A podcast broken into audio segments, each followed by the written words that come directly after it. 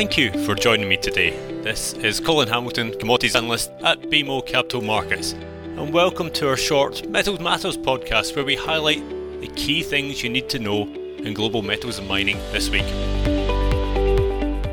It's that time of the year again. LME week is upon us. Still the most important week of the year for base metals, and very convenient for those of us based in London, though certainly not that good for sleep. And of course, straight up, I should flag the pinnacle of the week is the BMO Research Seminar on Tuesday afternoon. I'll be joined by guest speakers from uh, CRU and Trafigura to try and make sense of the 2024 outlook. Now, LME week this year is super busy. I actually think there is more events going on than pre pandemic. Just as an example, I think I've got five drinks events and two dinners on Monday alone. And this year, importantly, the Chinese contingent is back in town. And like others, I hope this will give us some guidance on both sentiment and physical market conditions in China at present. What other topics are likely to be front and centre? Well, first off this year, there's likely to be less discussion about the LME itself for once. There are still problems a broken warehouse system, Russian material dominating inventories. Relative to previous years, the LME can point to some wins even in the much maligned nickel contract. I think there will be some discussion on whether developed world demand is no longer getting worse, but also whether we'll see another year end sharp destock and restock a la end 2022. Given the blowout in spreads, the reasons behind this copper contango will certainly be a prime topic, and in general, we expect a little less talk of supply concerns than is usual at LME given current market conditions. Uh, this year, India might get more of a mention than usual given strong demand growth, but we expect a bit more discussion on renewables and a little bit less on batteries. For the individual metals, what we see copper, fear substitution will be high in the agenda. For Ali, the impact of Russian material flows. For zinc, the impact of mine supply cuts. And for nickel, how quickly that class 2 surplus becomes visible in class 1 inventories. At the end of the day, however, China property expectations for 2024 will be the topic du jour. Some things just don't change. Let's catch up quickly on industrial production, still a good proxy for industrial metals demand. 2023 will not be a year the global industrial economy looks back on fondly. Uh, inflation has stymied both global consumer and capital spending in some cases, while slowing global trade, part demand driven, part geopolitical, has undermined post pandemic confidence. Headline indicators are certainly still weak, with more countries in manufacturing contraction than expansion. However, at the margin, there is sequential improvement in the August and September data that we have. And we have seen rising energy prices, of course, over the past month as well. And what I would say is, maybe more importantly, the data improvement is cross regional. We're seeing all the OECD indicators push into positive territory. So these are tentative recovery steps. Um, significant risk still remains from the lagged impact of higher rates. But for now, even with wider market turmoil, there are some reasons to be slightly more optimistic about the 2024 outlook. So, our maiden 2024 global industrial production growth forecast is 1.4%. Not great, but it compares to a 0.9% estimate for this year, 2.6% for 2022, 7.7% for 2021, and an average century of, of 2.2%, so slightly sub trend. Reflects a global economy still adjusting to higher rates, but also one where the wider destocking process seen this year is over. Given this scenario, in our view, there'll still be lower than trend metals demand growth for 2024, particularly given the lagged impacts of a slower China property start cycle. Upside risk? Well, that would come from any restock on the back of faster than expected rate cuts.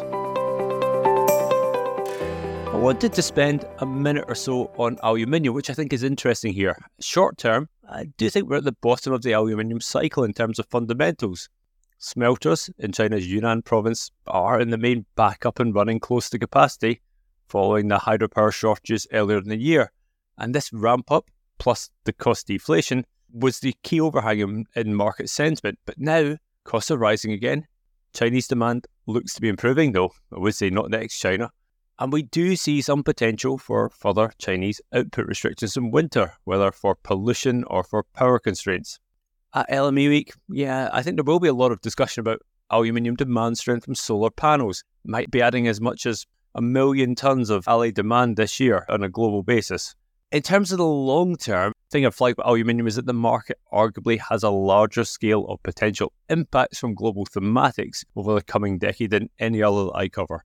For carbon, take one. The cost curve will rise and steepen more than any industrial metal if carbon and pricing is incorporated. For scrap, aluminium exports from the developed world might fall more than for other metals. In terms of China and Russia, combined primary output is two thirds of the global total currently, and hence the developed world is more import reliant than others in a world of reshoring.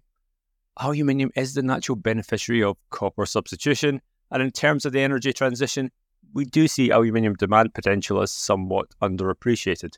There's no raw material constraint, and without that, it's never something I get super excited on. But I would say for now, well, there are some positive signs.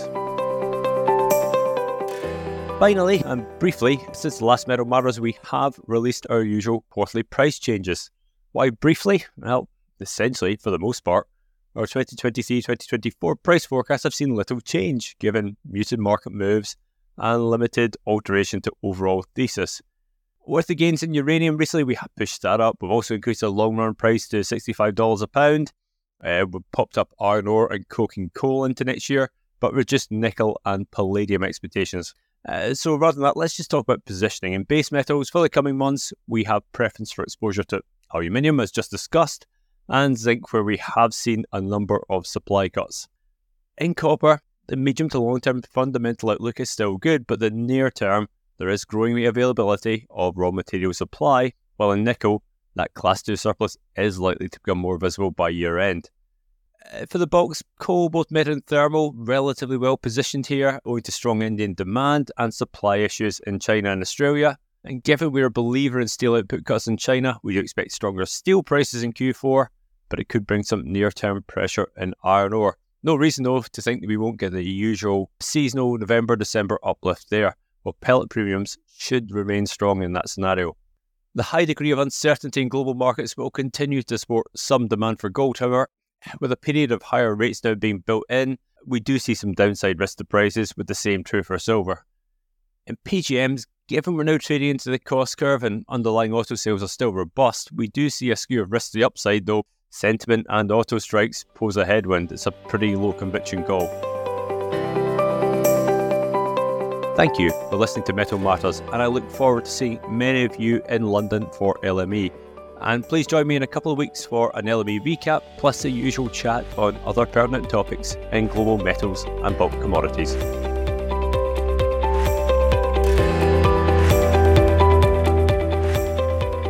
That was Metal Matters, presented by BMO Capital Markets Equity Research. You can subscribe to Metal Matters on Apple Podcasts and other podcast providers, or visit our website at researchglobalzero.bmocapitalmarkets.com to listen to more episodes, including our other podcast series, BMO Equity Research in Tune. If you have feedback or suggestions for upcoming podcasts, please do share it with me at colin.hamilton at bmo.com.